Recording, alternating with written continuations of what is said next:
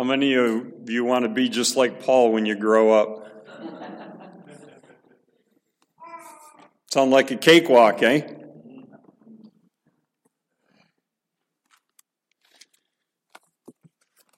Are you willing to endure what he endured? Does your faith mean that much to you? Or instead of being let down in the basket for your, running for your life, will you sneak out the back door and not stand tall to begin with?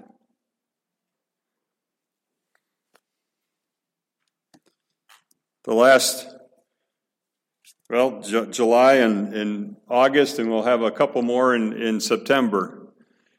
I, I think well, I know we've had more missionaries visit and, and give their presentations in the last couple months, I think, than in the first three years I was here. It's, it's, we're, we're, we're not on the main thoroughfare to anywhere up here. And it's kind of tough to, to get missionaries um, to, to fit us into their schedule, to fit us into their travel plans. But it's been a pleasure. I know we had we had Erica and Justin several months ago, and then I, we had Coddles a couple years ago. Um, but we've been blessed to to have them.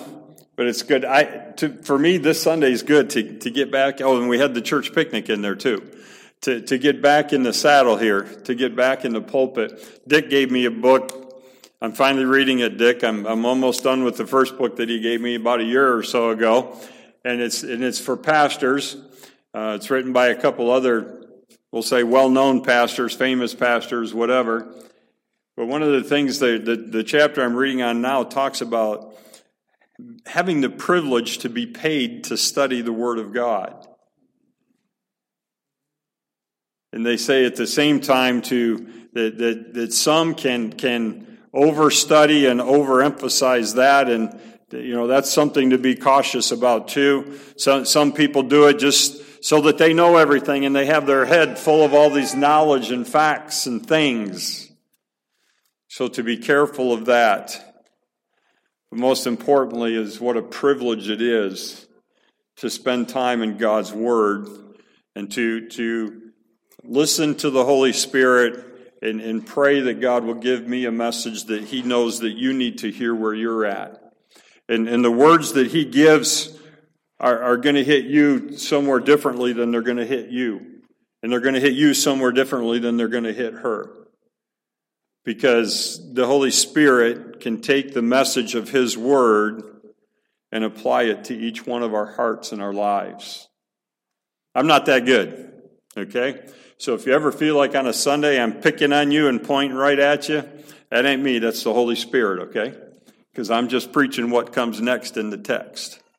And, and hopefully we will be sensitive in our hearts and in our lives to the work of the Holy Spirit, that we, that we won't shut him out, that we won't not want him to be that convicting spirit in our lives. Just a quick review to get us back up to where we are because it's, uh, I think we, we got one message in Acts at the end of July, and since then it's been June just about since, since we've been regularly in Acts.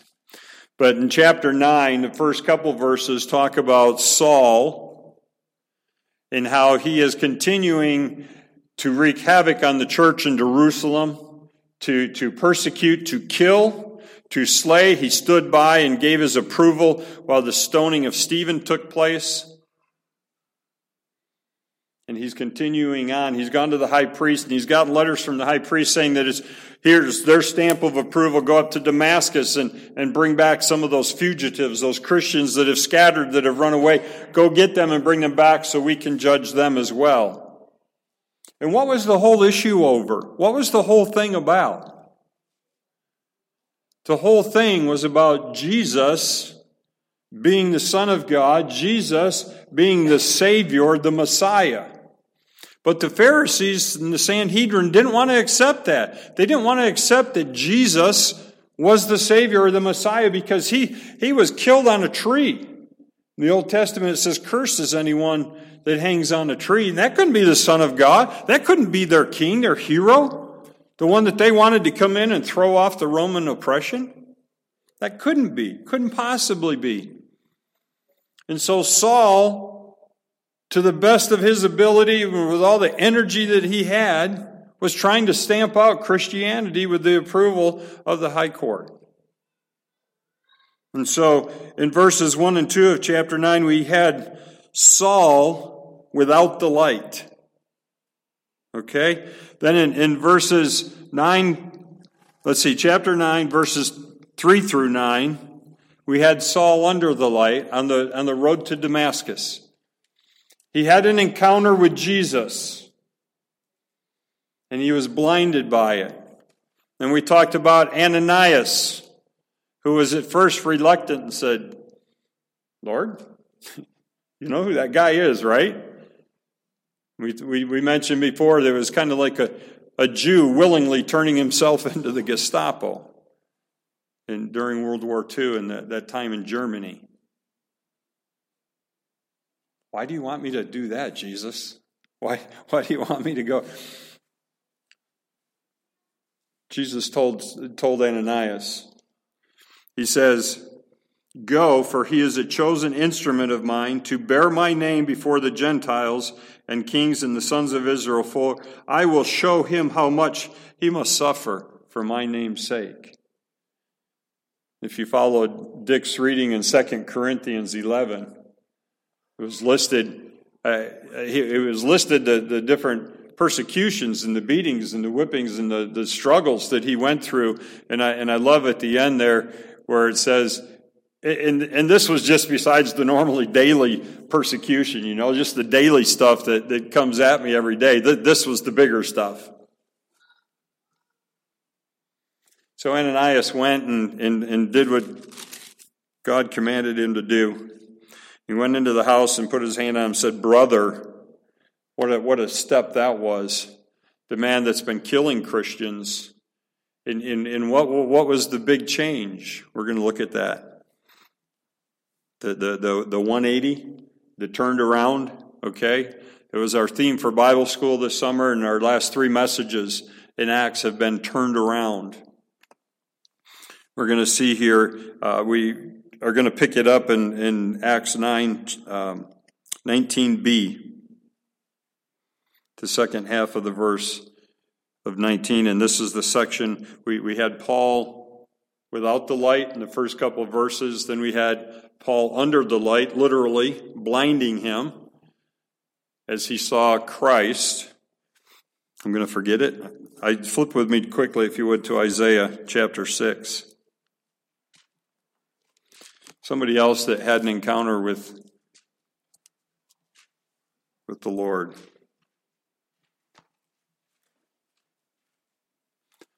Isaiah chapter 6, verses 1 through 5. In the year of King Uzziah's death, I saw, and this is Isaiah speaking, I saw the Lord sitting on a throne lofty and exalted with the train of his robe filling the temple. Seraphim stood above him, each having six wings. With two he covered his face, with two he covered his feet, and with two he flew. And one called out to another and said, Holy, holy, holy is the Lord of hosts. The whole earth is full of his glory. And the foundations of the threshold trembled at the voice of him who called out, while the temple was filled with smoke. Then I said, Woe is me, for I am ruined, because I am a man of unclean lips, and I live among a people of unclean lips, for my eyes have seen the King, the Lord of hosts. And I hope that as a believer in Jesus Christ, you look forward to that day where we will see the King, the Lord of hosts. We will be there in his presence for eternity. But as Isaiah had, had this privilege, and, and, and it obviously shook him to his roots, so Saul had that encounter with Christ on the road to Damascus, the vision that blinded him for three days, the opportunity for him to, as we read in Psalm 46:10, be still and know that He is God. And He's going to have more opportunity. We're going to see that. To be still and spend time with the Lord uh, in preparation for His ministry.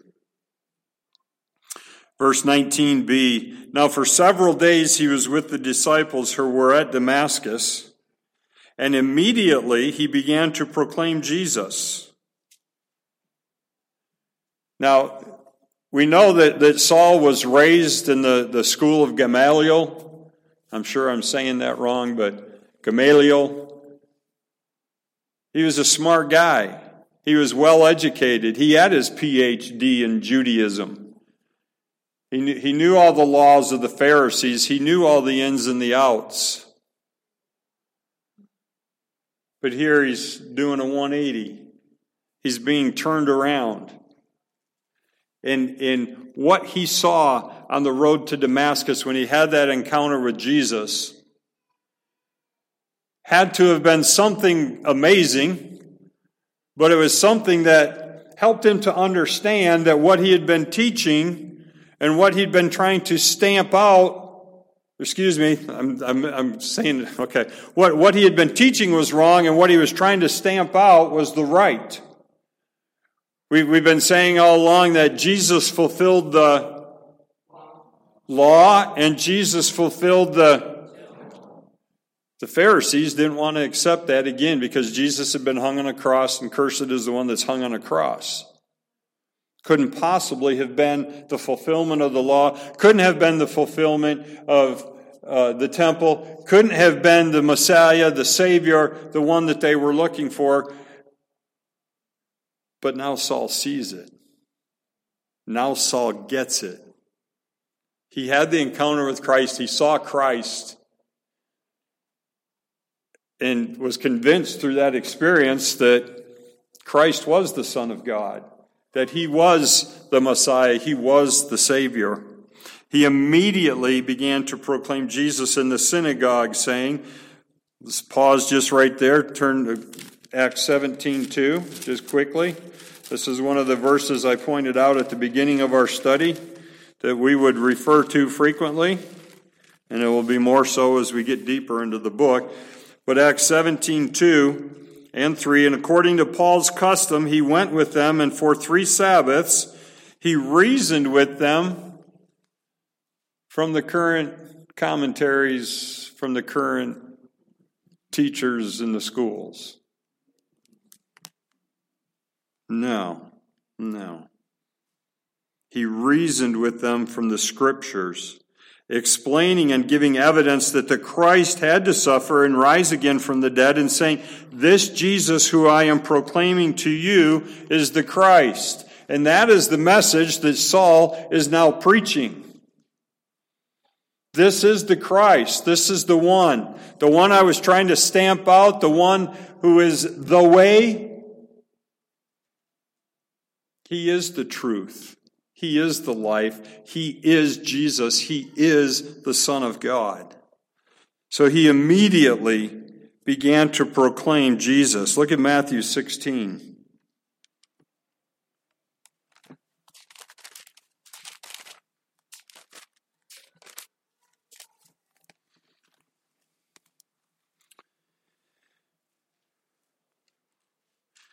Matthew 16, beginning in verse 13. Now, when Jesus came into the district of Caesarea Philippi, he began asking his disciples, saying, Who do people say that the Son of Man is? And they said, Some say John the Baptist, others Elijah, but still others Jeremiah or one of the prophets. And Jesus said to them, But who do you say that I am?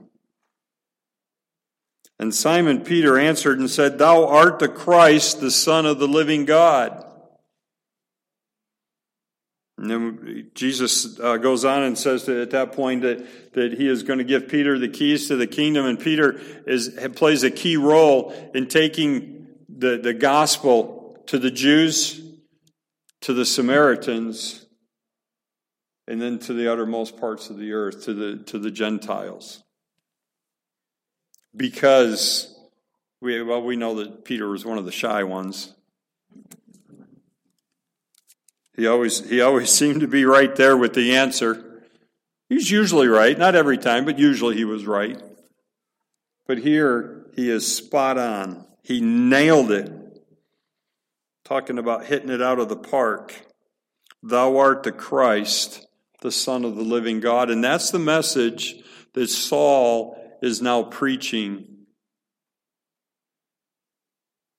in the synagogue to the Jews, the ones that he was just trying to put in change and take back to Jerusalem.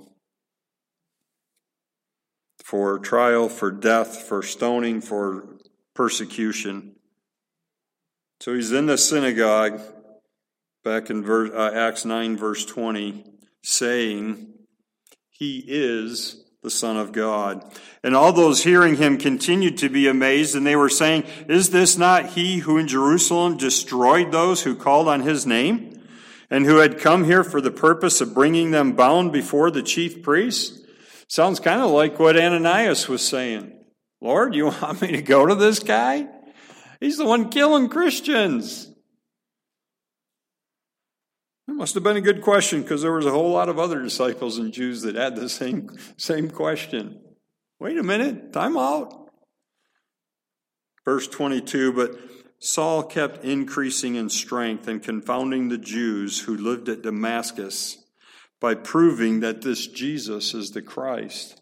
If we go back just a couple chapters, believe it, yeah, Acts chapter 7, Stephen, and that, that's his, uh, his message there is about 50 verses long. It's about five or six columns in my Bible.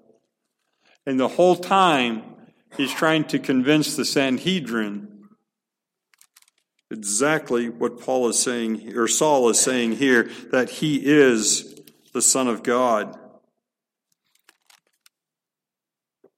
Stephen preached to them. Guys, don't you see? Look at our history. Look at our fathers. This is the one that we were foretold would be here, for the, the, the, the one who was was coming to be Messiah. And in Acts chapter 751, after, after he preaches this message, he tells, he tells the Sanhedrin exactly what they wanted to hear. You men who are stiff necked and uncircumcised in heart, and your ears are always resisting the Holy Spirit, you are doing just as your fathers did. Which one of the prophets did your father not persecute? They killed those who had previously announced the coming of the righteous one, whose betrayers and murderers you have become. You who received the law as ordained by angels, and yet you did not keep it. Here he, he's, he's sitting trying to get the message across to them that this was the Savior, this was the Messiah. This Christ was the one that they were waiting for. This Christ was the one that the prophets foretold and then he just kind of lays into them. They said, Okay, you want to go there? We're going to kill you. And they did. Now, it's a, and, and, and remember that Saul was standing there holding the cloaks of those that killed Stephen. And in the next six or eight verses there, that's what happens. They stone him, and Saul's standing there holding the coats, giving his vote. Yeah, stone him, kill him because he's teaching something that was against what the Pharisees wanted to proclaim. Get back to chapter 9, and Saul is, is preaching and teaching exactly the same thing that Stephen had been preaching and teaching.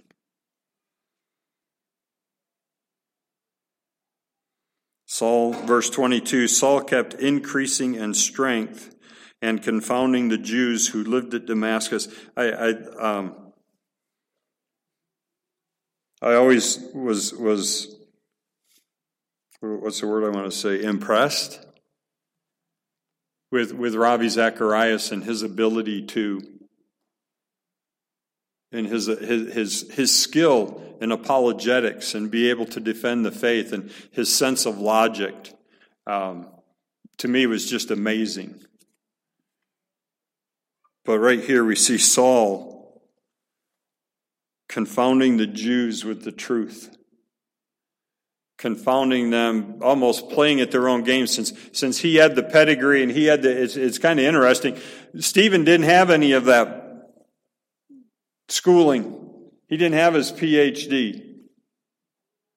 Saul did, though. And Saul came back at him, just like Stephen had. So, what's the, what's the common thread there? Stephen didn't have the education, Saul had it all. Every, every opportunity grew up in the best schools. What's, what's the common thread? They spent time with Jesus.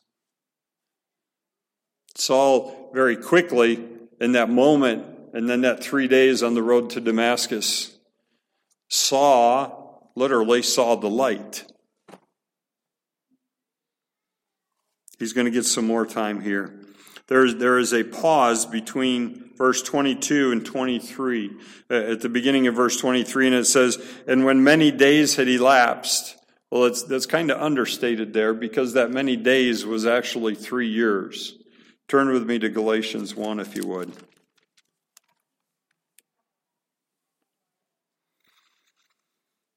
For the, for the sake of just bringing it together, I, I could just read two verses here to, to, to make that point, but I'm going to read more, more of the passage here to just help get the bigger picture and so that we don't go back and forth so often, so many times.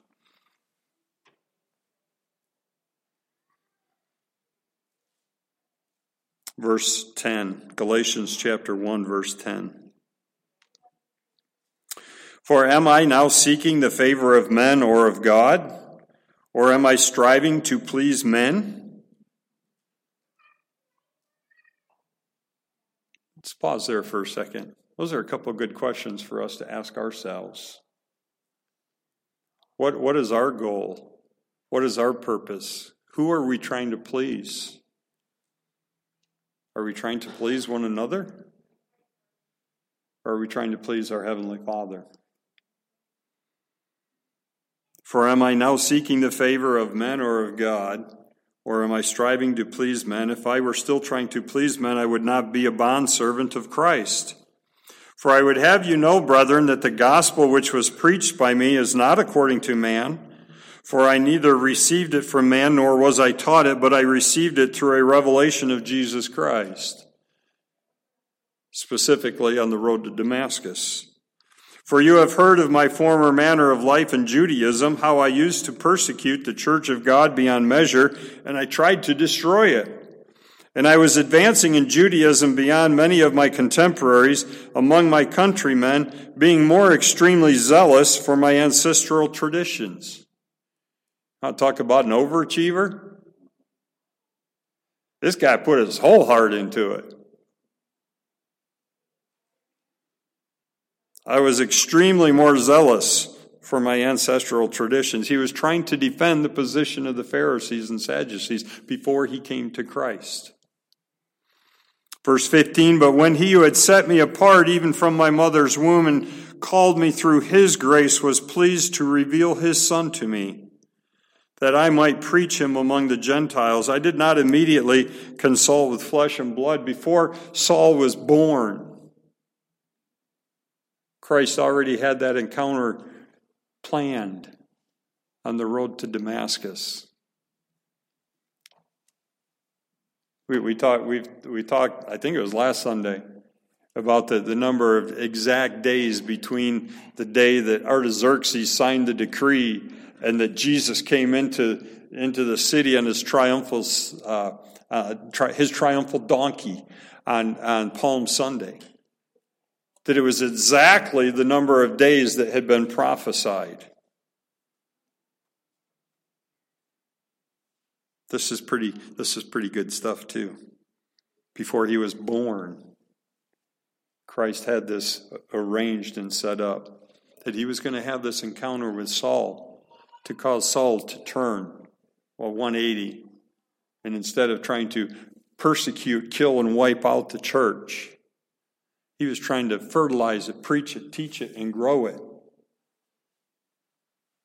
Because when he had that encounter with Christ, he understood that Christ is the Son of God, that Christ is our Savior. He was to the Jews the Messiah.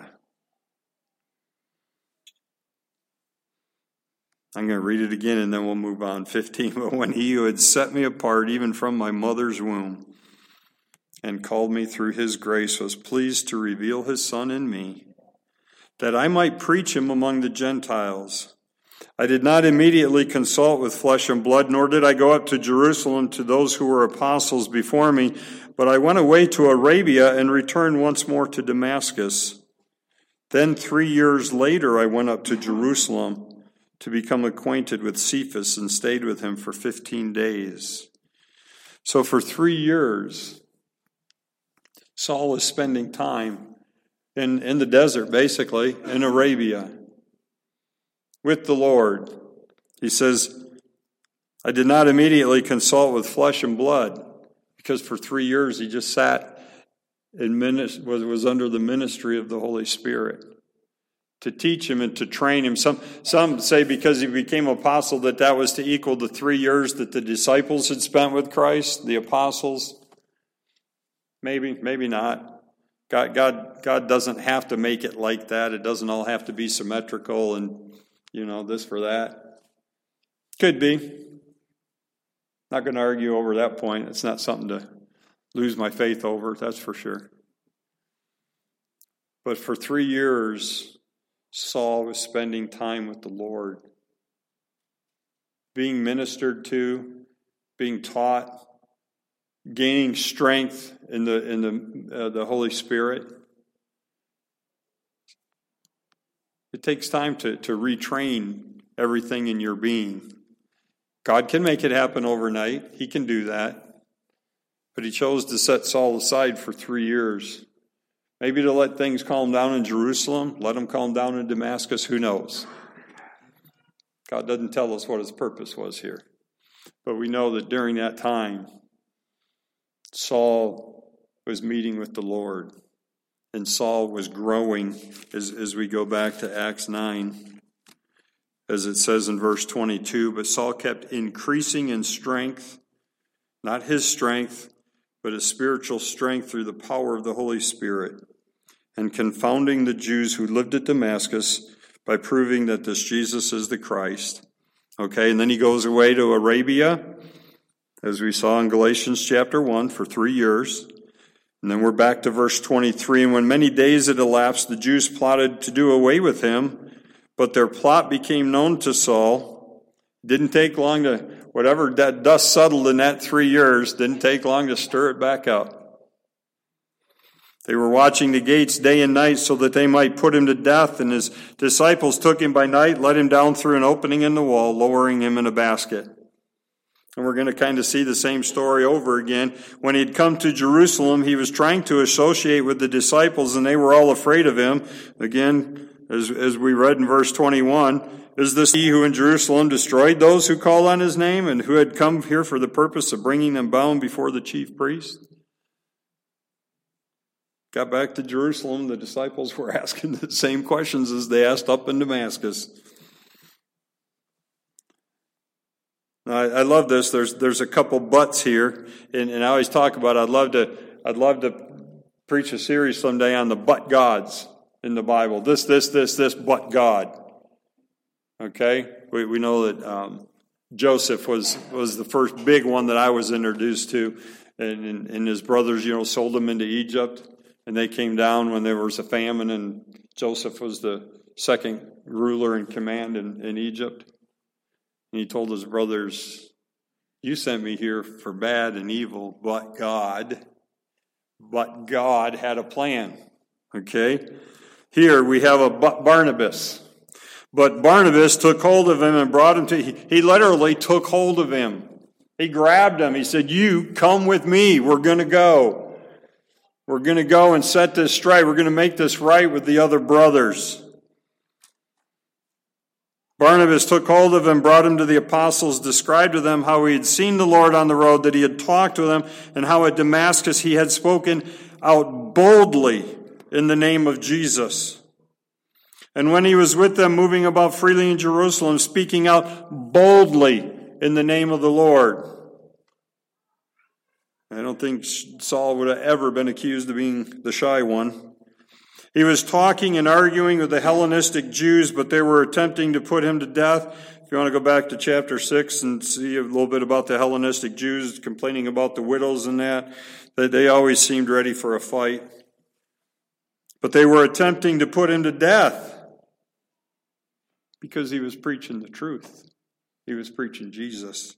When the brethren learned of it, verse 30, they brought him down to Caesarea and sent him away to Tarsus. That's where his home was, that's where he came from. In verse 31, so the church throughout all Judea and Galilee and Samaria, Samaria enjoyed peace, being built up and going on in the fear of the Lord and in the comfort of the Holy Spirit. It continued to increase. The church increased because of the work of the Holy Spirit. There, where it talks about the fear of the Lord, I know that we've talked about this in the past, I don't know how long ago.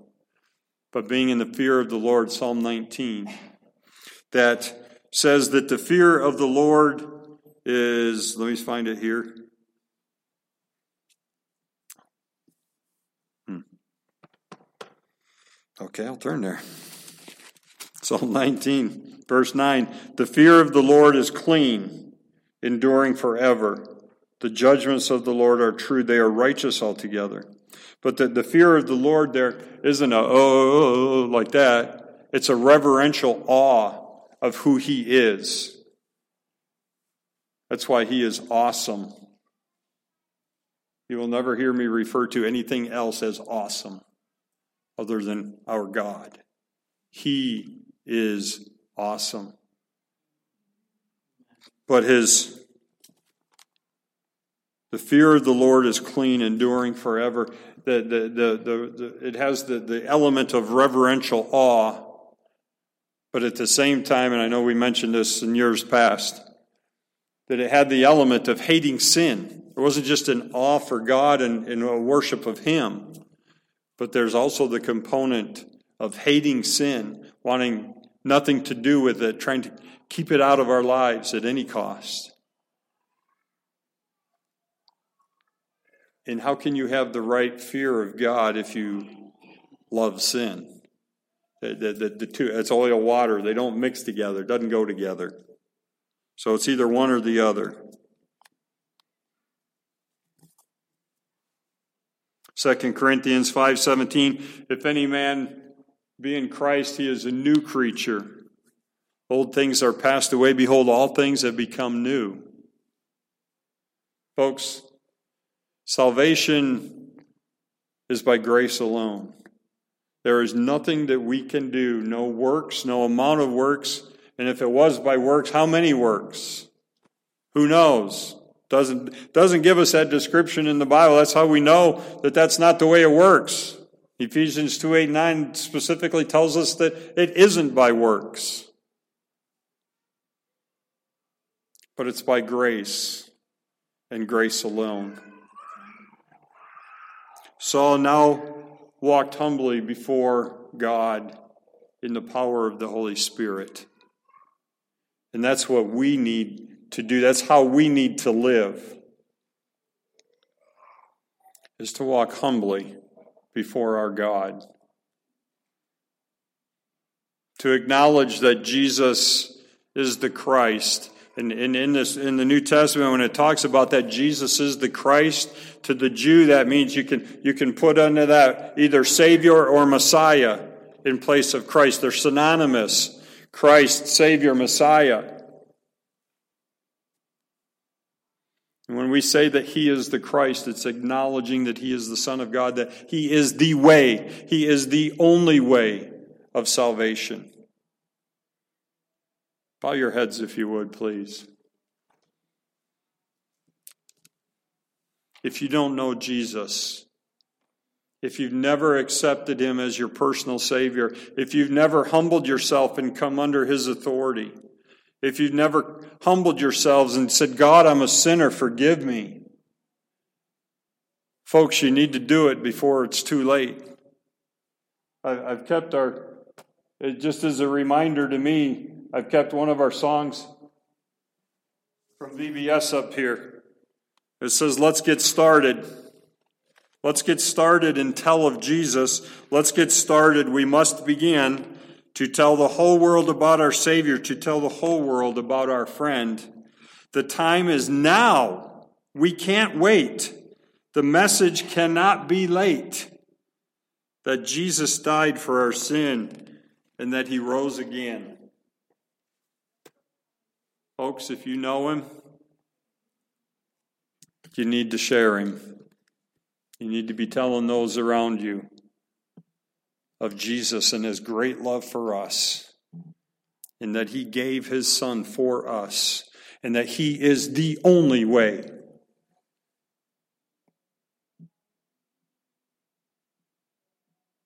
Father, thank you for your word. Thank you for Jesus Christ. Father, we praise you, we exalt you. It's my prayer that as a church we would keep you on the throne always. That we would proclaim Jesus Christ and Jesus Christ alone, that as we may endure persecution, and sometime your, your word said that if we are living righteously, that we righteously, that we will be persecuted.